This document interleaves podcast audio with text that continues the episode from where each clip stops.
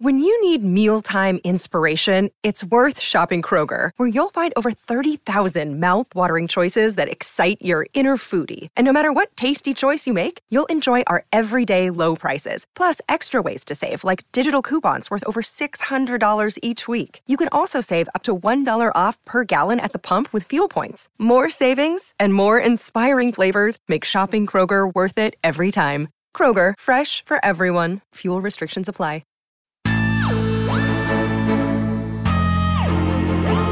Welcome to SFF Yeah, a podcast dedicated to all things science fiction and fantasy. This is episode 7, and we're recording on August 18th. I'm Jenn Northington, and I'm here with Sharifah Williams, and we're coming to you from Book Riot. How are you doing? In the closet again, again. Just the never-ending construction zone that is my block. I don't even know. And also, we're recording this a whole, pretty much a whole week in advance because I'm going away on vacation. So my my uh, my normally very tidy existence is a little untidy right now. But I tried to tidy my brain up before I called you. So That's good enough, and you sound great. I'm Oh, sure it's all the clothes. Yes. And at least you get to go on vacation after this. That's super exciting and fun. yeah, Hopefully. yeah, yeah. I mean, right. Family vacations are always a little fraught, but I think it's Oh, gonna yeah. be. Family I, I will. Everybody, knock on wood for a good one. I'm knocking on wood right now, but you can't hear it because ah. I want to protect your ears. no, thank you. I appreciate it. All So- right. So today we are going to talk about princesses Yes. and like every piece of adaptation news ever because this is a very Oh a- adaptation heavy week uh, that we are having right now. It feels like a very adaptation heavy year. Like every time every time I've seen news so far it's been about adaptations. But I'm not angry about it because there are a lot of good ones coming. No, so. there are good ones. And you know, I don't know how much attention I was paying to it before this year to be perfectly honest. Yeah. Yeah, So, that's true. And it has been a too. short year, so what can you do? What can you Um, do? so, before we get into that, though, we are going to talk about our first sponsor, and that is Mask of Shadows by Linsey Miller. And this is the first book in a fantasy duology, and it might appeal to fans if you like Leigh Bardugo or Sarah J. Maas and Christian Kristin Cashore. You might like this book. Uh, it follows a thief whose name is Sal Leon. He is a good thief and he wants nothing more than to escape the drudgery of life as a highway robber and get closer to the upper class and the nobles who destroyed their home. Um, but when Sal steals a flyer for an audition to become a member of the Left Hand, which is the Queen's personal assassins, which sounds like a very exciting job. Uh, named after the ring she wears, Sal jumps at the chance to infiltrate the court and get revenge. So this is a sounds like a really like if you like that court intrigue and you also like reading about thieves which i have a particular liking for for some reason but um you might like this one it also follows a gender fluid main character and the book was written as an in answer to a call for more diverse young adult fiction. So, if that sounds awesome to you, you should check out Mask of Shadows by Linsey Miller and thank you for sponsoring our show. All right, before we dive in, I want to give us a shout out. Hooray us. I know, because we have a new sci fi fantasy shirt that y'all might be interested in. Uh, it is one of those shirts that has, you know, the group of names. There's got to be a word for this meme, but I don't know what it is. But anyway, the shirt has, we're calling it the Bad Broads of Sci Fi Fantasy, and it's got Mary and Ursula and Madeleine and Octavia on it for, as you might guess, Mary Shelley, Ursula Le Guin, Madeleine L'Engle, and Octavia Butler, and it can be yours. I wore mine to the grocery store the other day, and a oh, woman yeah. came up to me and was like, Oh my gosh, I love your shirt. And I was so delighted that somebody knew what it was.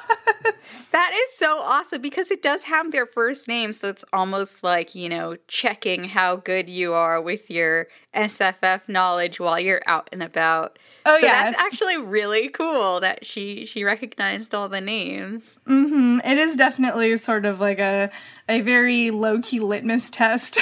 yeah, yeah, exactly. I feel like I have to, I don't have one myself, but I feel like I need to get one because I used to live in Pasadena where Octavia Butler lived, and now I live in Portland where Ursula Le Guin lives. So, like, I sort of have to represent my different locales. And uh, yeah, I just want to one day wear it around and hope that Ursula Le Guin sees me and we can become best friends and Oh we can take a selfie in the badass project. yes. this is never gonna happen, people, but I'm just expressing my dreams. And It's the best dream. It's such a good dream. I want this you. for you now. I want it for you.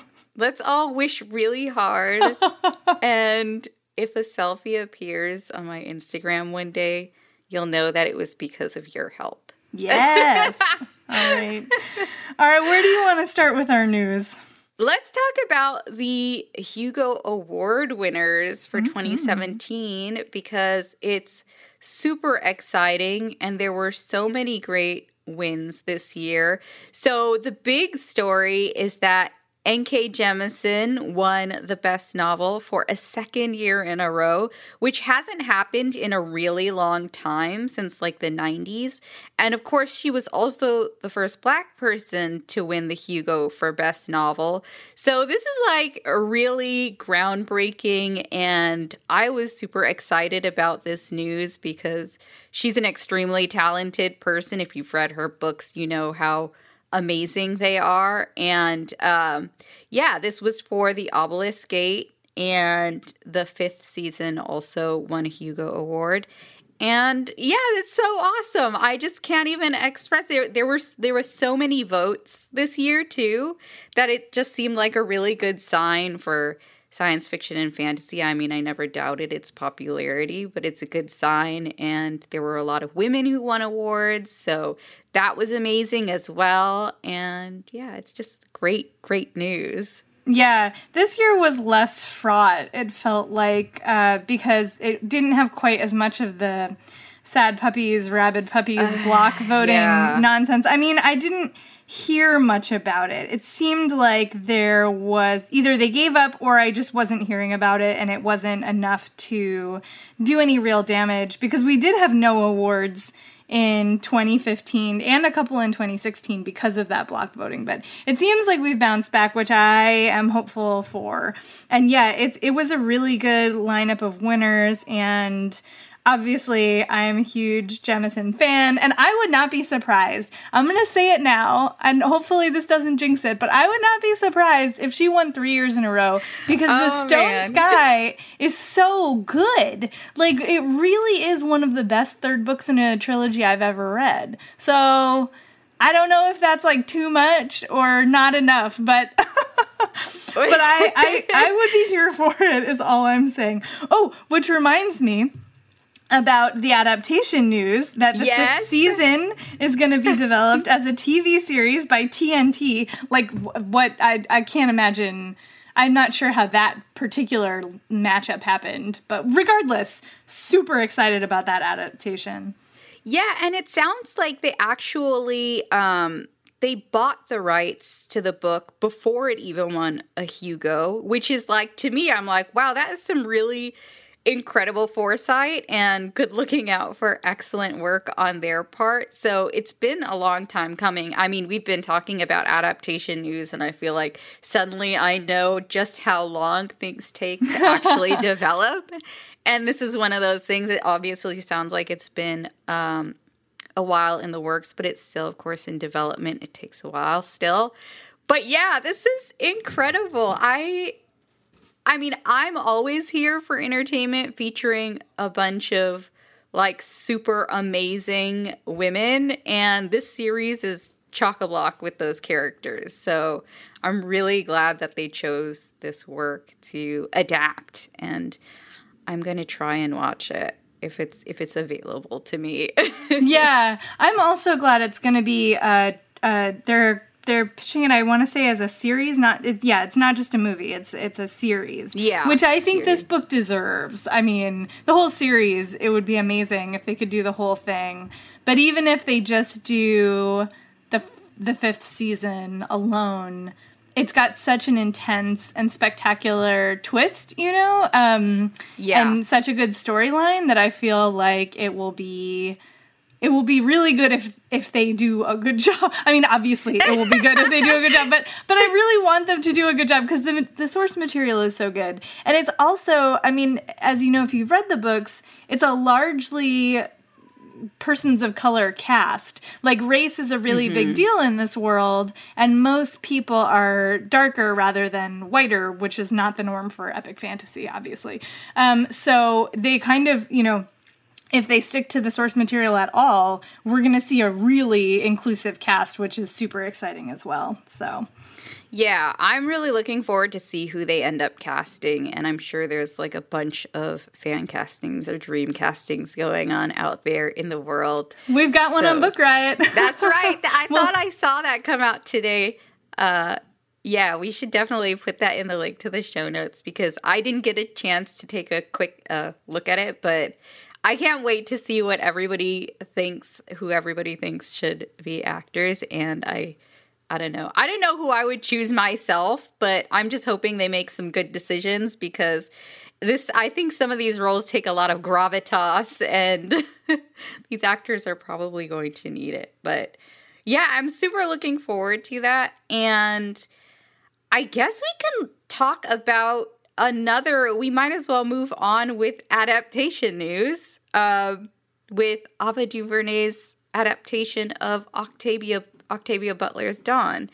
So this is one of those ones where it everything I've been hearing about with adaptations is, you know, recent works. And this is one of those works that has really taken a while to come around to being adapted. And maybe it's because of, you know, we've also had um we had uh what was it? I can't remember the other book that's a classic that was just adapted. Um Wrinkle in but yeah, yes, A Wrinkle in Time. Thank by you so much. Ava DuVernay, Yes. also right? Like Yes. she's she's cleaning up. Yeah, She is, and she's choosing some great ones. So this is and this is the first of Butler's work being developed for television, and um, it is uh, based on the book Dawn, which is about a war that's happened after the nuclear apocalypse. Um, and there was a near extermination of the human race, and the survivors are rescued by an alien species. I love alien anything. um, and a black woman is the first person to to be awakened and she has to lead her people so it sounds like it sounds perfect for adaptation and yeah i can't wait to see how duvernay adapts the book i think she's so talented like i kind of don't doubt her ability to do it and i can't wait for people who haven't heard about octavia butler to learn about her because I mean, Blood Child, the short story collection, is one of my absolute favorite works ever. So the more people know about Octavia Butler, I think the better. She's so talented. Agree. And it's another TV adaptation, which is also makes me happy. I give like give me all the episodes of all the things. I know exactly. Yeah, and I know now. I I'm seeing that A Wrinkle in Time will be on Netflix, and um, yeah, I just want I want to be able to follow a story along. I mean, I love movie adaptations as well, but I feel like more and more now I'm into the TV adaptations just because I don't feel crushed when it ends so quickly. yeah. So yeah, that's awesome news. Um, do you want to choose what we talk? Yeah, there's so many. Gosh. All right. Um, I'm I'm gonna give us another adaptation to talk about here, and it is uh, a brand new development or brand newish. Um, as of this month, uh, the Changeling by Victor LaValle has also been. yeah. Acquired to develop as a TV series, which now this one I actually feel nervous about because the book is really horrifying on purpose. Like, it, did you read it yet? I ha- I'm about to go buy it this weekend because I got a Powell's gift card. Yes. but I have I have almost had to avoid people talking about it because everybody's like screaming anytime they talk about the changeling because of the material, the Yeah. dark elements that I- I, yeah. I mean, I will say that if you are a parent, Yeah. perhaps you should ask somebody to tell you what the thing is. It's been interesting because I I did a review of this book and I had a really hard time knowing whether or not to say the thing that is like the thing that it, it comes in the first third of the book, but there's a really horrifying moment. Um, and and some reviewers are talking about it and some are not. Um, So if you do any googling, you could potentially find out. But it was I was not prepared for it. I didn't know about it, and I was I was very sh- surprised and it was really intense um and and and I can't imagine how they're going to film it. I literally cannot imagine how they will film it. Like I I guess I mean this is what, you know, film or you know, producers and directors do. Like they figure that out, but wow. But um I I I don't know. But I love Victor LaValle. I mean, I think this book is a great book despite its, you know, it is a horror novel. Like there's a reason it's it's marked horror. Um and uh, and and LaValle is going to be a co-executive producer, which hopefully means something Yes. good. Like I have no idea how much power that actually gives him over you know how things get done, but I will hope that it is a good thing and that he will have some say. And we've seen we've seen, you know, like the magicians. Um, I don't know if Lev Grossman had an official title, but I know he wasn't super involved with the ma- with the Syfy adaptation of the magicians, which on the whole, I mean it had problems, but it was pretty good. So so there's sort of precedence, right? And obviously Game of Thrones. Like there's precedence Yes. for for good effects and and good handling of complicated material or at least handling of complicated material. I don't know how good some of it has been but um yeah I, it's a big we'll see and i'm both nervous and excited but really super nervous. I mean, I feel like LaValle is not the sort of person who would let things slide if he felt like they were handling the material in a bad way. And I mean, that might not mean that he has the ultimate say so, but I feel like he wouldn't, you know, be quiet about it at least. One hopes. So that's One a hopes. really, yeah, yeah, one hopes. Um, but. Right.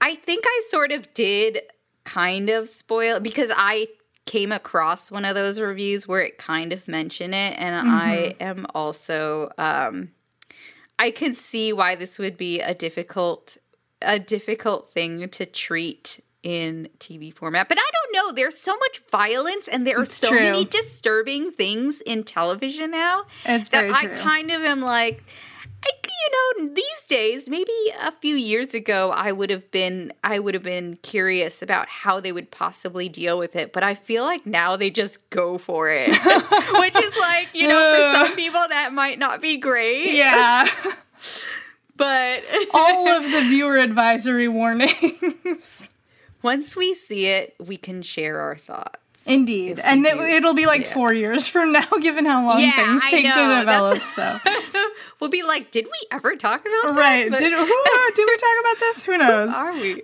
what, what do you want to talk about next?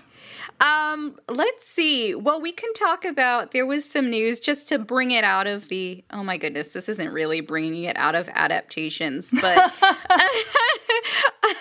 but this is this is about um Twilight and Hunger Games, which has already been adapted. So it's kind of old adaptation news that has been turned new because now Lionsgate is saying there may be more. There may be more in the future from the Hunger Games and Twilight properties. So basically spin-offs like think um you know Game of Thrones. So it's not necessarily material that has come from the books, but they want to make other material related to Hunger Games and Twilight and they're just basically waiting for Stephanie Meyer and Suzanne Collins to give the green light for those things to proceed. And I don't know. I mean, I it's difficult for me because I get so fatigued by spin-offs like Yeah. when they announced the Game of Thrones spin-offs, I immediately like knee jerk groaned So, and I am honestly not a big Twilight fan. So, I personally am not that interested, but I know that once these, like this is the Lionsgate CEO who's talking about, once they find something that has obviously been a huge hit and made their company a lot of money, of course they want to continue it as long as possible and, you know, milk it for all it's worth. So now they are potentially doing that. It's still not confirmed. So it's still to be seen. Yeah, this feels to me like they want their own Harry Potter situation. Like, as far as we can see, Rowling will never ever stop releasing random bonus material and or random bonus movies so and plays and like you uh, like when will the tv show I, there will be a cartoon i predict right now oh my there will goodness. be a cartoon before very much longer like certainly and so it seems like this is you know these are sort of similar ish franchises in terms of, you know, they had a large popular and commercial appeal. Um, they're oriented towards teenagers, which is, you know, a market that everybody wants to hit. So, like, it's very, it feels very much to me like they want their own never ending franchise of teen oriented material. And like that's that's nice, I guess. I mean, if, if it, I guess, you know, sure, like I don't know. I it, it's not for me. It's like they're not doing it for me, right? They're not yeah. I'm not the target audience for this that's stuff. That's a good way of so saying it. So we'll see what happens. I mean, maybe they won't get anything because Meyer certainly has moved on. She's been writing, you know, she wrote a murder That's mystery right. this year. She wrote a thriller. Like, I, she's doing other stuff. So I don't know. I don't know. You know, I have no idea what Suzanne Collins is up to at the moment, but it seems to me that both of them have done other things since they had their big hits and and perhaps are less interested in revisiting. But I you know, if you turn it over to somebody else and you keep getting a paycheck, like who knows? Who knows? So we'll see. It might end up be one of those things where it's like we never hear about it again because nobody agreed to it. Exactly. I mean, they have to get somebody to sign off on stuff that either they haven't written or that you know they want they have to write now suddenly. So, and that seems more complicated to me than than easy. But who knows? Again, who knows? who, who knows? knows? The end. The end. Right. Exactly. All right. So before we get into our princesses discussion, I will tell you about our second sponsor, which is All Rights Reserved by Gregory Scott Katsoulis. This is a dystopia, speaking of things that are dystopias and for teenagers. Well, not just for teenagers, because let's be honest, everybody reads YA, as we should. Uh, this is a book that will appeal to you if those are interesting things. So, this is about a young girl named Speth Jime who has turned 15, and she lives in a world in which every form of communication is legally owned by like a corporation or a person. So you can't, like, you have to pay every time you speak, um, every time you make a certain type of gesture. Like, it's all trademarked and monitored, and you have to pay. And so it's very easy to fall into debt. Um, and she has been raised knowing the consequences of that and has, like, been, you know, policing herself for as long as she can remember, um, trying to keep herself from getting into trouble and into debt. But then her friend, whose name is Beecher, uh, actually commits suicide rather than work off his family's debt. Um, and she discovers that she has things she wants to say but can't say them. So now she decides that she's never going to speak ever again. Um, and this is not something that people have done before. It's seen as a huge action of defiance. There's a media frenzy. Uh, now other people are joining her and protesting of the system and the way it works. Her family is under scrutiny, and the whole thing is blowing up. Uh, so, this is a novel about what it means to like what it means to use silence as a form of protest, um, what it might look like if every everything, every gesture, every word was trademarked, and you had to license everything you said.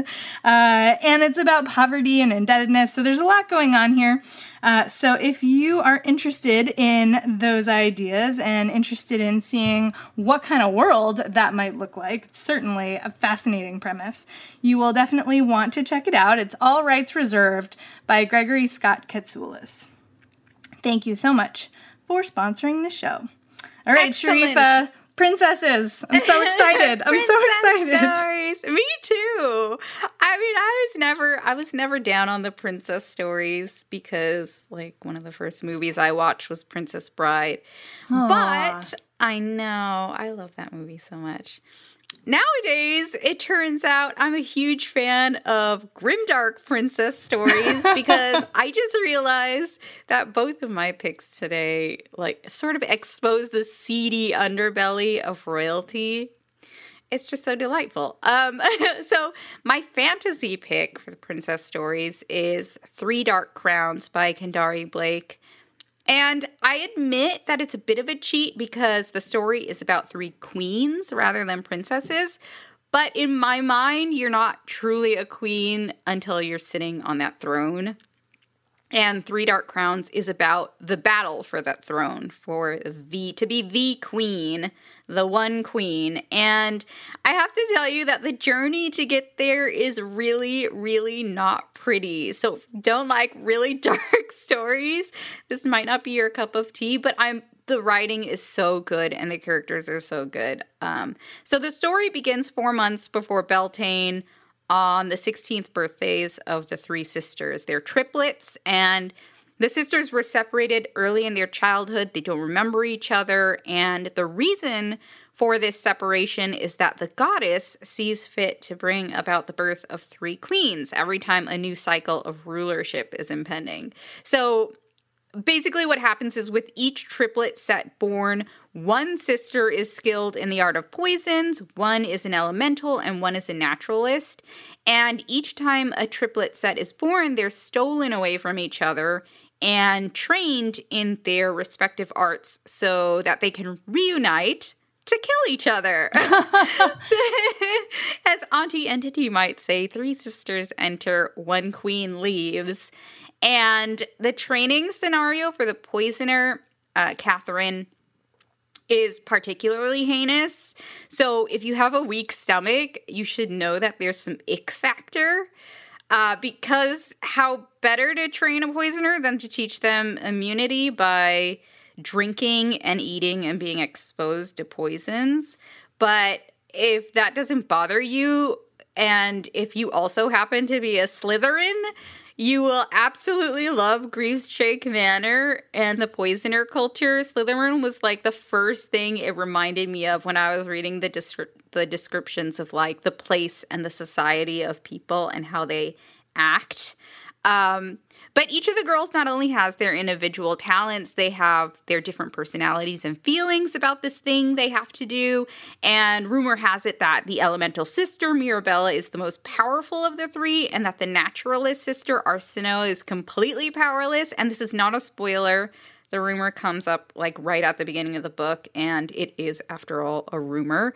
Uh, but there's another character, Jules, who's Arsinoe's best friend and a super powerful naturalist. And she has this mountain cougar, which is super cool. I really like Jules as one of the side characters, and Arsinoe as well, because I'm kind of a hippie.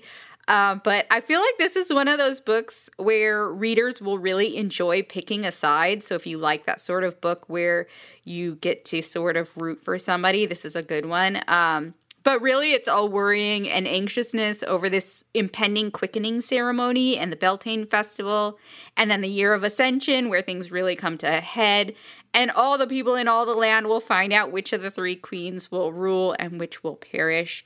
And I should, uh, as a side note, say that this is the first book in an unfinished series, and I'm telling you this now so you don't get angry at me later. so, don't at me. please her. no, don't at me. so yeah, that was my pick. Um, And again, that was Three Dark Crowns by Kendare Blake. This was so hard because there's so many good princess books, so many. Um, but I was thinking a lot about princess tropes in fantasy fiction and how there's a lot of runaway princesses. Um, and and then I was thinking about lost princesses, right? Because that's another thing. Like Queen of the Tearling style, like has been you know disappeared and now it's going to come back. And I was trying to think about books that broke that mold a little bit. And what I came up with was The Hundred Thousand Kingdoms by N.K. Jemisin, which is a different series by my favorite author, who I will not shut up about. Sorry, not sorry. Jemisin Hour. it is. I mean, every podcast could be, but I try to restrain myself. So I didn't this time, though. So The Hundred Thousand Kingdoms is the first in a trilogy. It is finished, uh, and it's a really interesting trilogy because the first one is very much about this like power struggle and court politics, you know, very sort of Westerosian in that sense. Like, it is all about who is going to claim this throne. There is an aging ruler, and he has, there are two like young adults or I think they're maybe in their like late teens, early 20s. I was unsure how old anybody was in this book. It's definitely not a teen book though. Note okay. to everyone, not a teen book.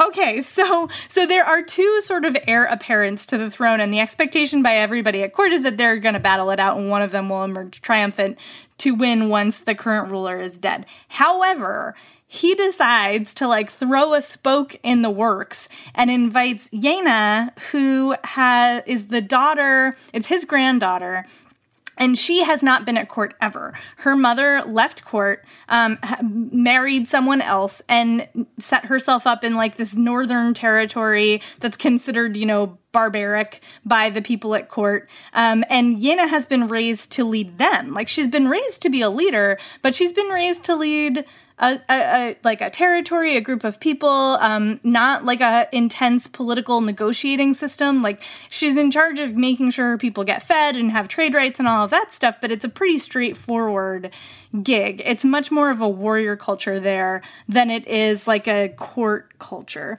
So she gets pulled into this like kind of out of nowhere. She's suddenly summoned to court. She doesn't have an option. She has to go. Her, you know, cousins, I think they're her cousins who have been raised in court, have all of the the allies and the power and all of the tricks up their sleeve and they're nasty, horrible people. Um, and they don't want her there. They're like, okay, you can die now. Go away. Do not mess up my bid for the throne. Like, I will dispose of you immediately. And she is basically fighting for her life and for a throne that she has no interest in. But it doesn't matter. She like this is what she has to do.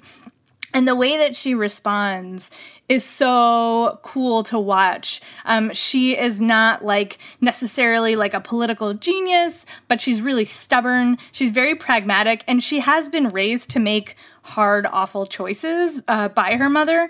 And so she like she she can kind of see how you know, she can at least stay alive long enough for somebody else to get the throne and then maybe she can go home. Like she she doesn't want the throne. She just wants to make it through this selection process without dying. Um, and what complicates matters even more, because of course this is a fantasy, is that there are enslaved gods living in the palace. They have somebody found a way to control actual god beings and have them do their bidding. And they are being controlled by the other claimants to the throne. But because they're enslaved and because they're gods, they're not particularly happy about this situation. So Yeine finds herself sort of drawn into that layer of this as well. And there's a really intense sort of theological world building going on here that comes out even more in the following two books in the series. So it's a really it's really complex and it's really it is very graphic. There is there is some really intensely weird sex that happens um, for the record. Like it weird in the sense that like it's a mortal and a not mortal so like things get interesting. Um, oh hashtag interesting. And um, and so it is a graphic book. There's a lot of violence um, there's a lot of like backstabbing and there's some torture. Like it's not easy reading, but the characters are so well drawn. The world is so complex and fascinating. Like it's so painstakingly put together. You get this like really intense look at the history of this ruling dynasty. It's very, very good. Um, I just, yeah, I, I, I, and I, I forget sometimes that Yeine was a princess. She just wasn't the same kind of princess as you get in a lot of other fantasies. And that's really interesting too. So there's a lot of tropes being sort of busted and broken open here. So yeah, that was my pick for, for my fantasy princess. So that's The Hundred Thousand Kingdoms by N.K. Jemisin. How many times can we say she's wonderful? I mean, All she's the so times. Some other time I'll talk about the Dreamblood duology, but you know, you'll just have to wait. All right. So for my science fiction pick, I chose Fairest, which is 3.5 in the Lunar Chronicles. So this is not the first book in the series by Marissa Mayer. Is it Mayer or Meyer? Anyway, um, I haven't read the other books in this series, so this might have been sort of a risky maneuver reading this one first, but I kind of don't care. Um, someone on Goodreads said that there are minor spoilers, which of course I I couldn't know because I just read the book on its own. Uh, so I don't know what's a spoiler and what's not, but I'm not really that sensitive to that stuff. And the only thing I love more than a backstory is a villain's backstory. So this was kind of irresistible to me. Um, and Queen Levana is that villain. And in this book, she's not yet queen, she's a princess, and her parents have just been assassinated. And Levana is shy and she's the underdog in the royal family, but she's not what we call nice and well meaning. And I sort of went into this book thinking that I, I probably read a synopsis somewhere where it made her sound like, oh, well, she's, you know, she's shy and she's reserved and she keeps to herself. And I was like, oh, this is going to be a book about, you know, somebody who was turned and twisted and made into this evil person, but we're going to see them, you know, they're going to hit our soft spots and, you know, make us love them and wish that things had gone differently. But Levana is not. not necessarily that. Right from the beginning of the book, you can sort of tell she has some serious issues. And it is no wonder because her family is full of really not nice people. And you don't get to meet her parents um, in this book. But it sounds like they were completely apathetic to Levana's existence because she's the youngest and she's also considered the ugly duckling. Uh, but in this society, everyone uses the power of glamour to make themselves beautiful and fantastic. And it all sounds like a Twilight Zone episode, but Levana, she sort of relies on her glamour uh, both to make her beautiful when she has to be the focus of attention and to make herself invisible, but not in like the magical sense of invisibility, but in terms of her physical appearance. She sort of has this knack that I think a lot of introverts and shy people have of sort of fading into the background, but she also has to appear flawless at all times because, you know, all eyes are on her all the time um, but because her parents are dead, her older sister Channary is up to take the throne. And Channary, I mean, Levana's not great, but Channary is the absolute worst. Like, she does not think twice about humiliating Levana or slapping her little sister across the face to, for instance, jolt her out of her glamour and then call her ugly. Like, I, I mean, I yeah. yeah. When I was reading about this, I was like, I had fights with my older sister as a kid, but this is like beyond, beyond. So mm. Levana is completely damaged by these relationships, and she has like, she is equally angry at her sister, and she, you know, has ill intentions toward her older sister, and I kind of don't blame her for that. But She's also obsessed with a certain someone at court, and you know that nothing is going, like, nothing good is going to come of that obsession because, you know, obsession is not healthy. and there's really no other way to describe Levana's feelings for the certain someone. But at the heart of things uh, is Levana's desire to be seen and admired and loved, and she's desperate and not altogether without power. And uh, if you haven't read the series, this story doesn't take place on Earth. Luna is an alien civilization, and in the world of the Lunar Chronicles, there are cyborgs and androids and science experiments. And in any case, this is not a book that will make you love Levana as a human being. She isn't really a likable character, but I was kind of glad for that. I find it refreshing once in a while, and I'm not not always looking for like the superhero. Um, and I thought this was a great and short villain backstory. So again, that was Fairest, and it's 3.5 in the Lunar Chronicles by Marissa Meyer. I have read the first three of the Lunar Chronicles, which are vi- like very like sort of you know science fiction rewrites of fairy tales fun times. Mm-hmm. Um, but I knew that Fairest was coming. I might even have a copy of it somewhere. And I haven't gotten to the last couple of books yet. And I was very curious to hear how, because she is the big baddie, especially in yeah. the first book. Um, and I was very curious. So now I now I now I feel like I, am gonna have to read it sooner rather than later.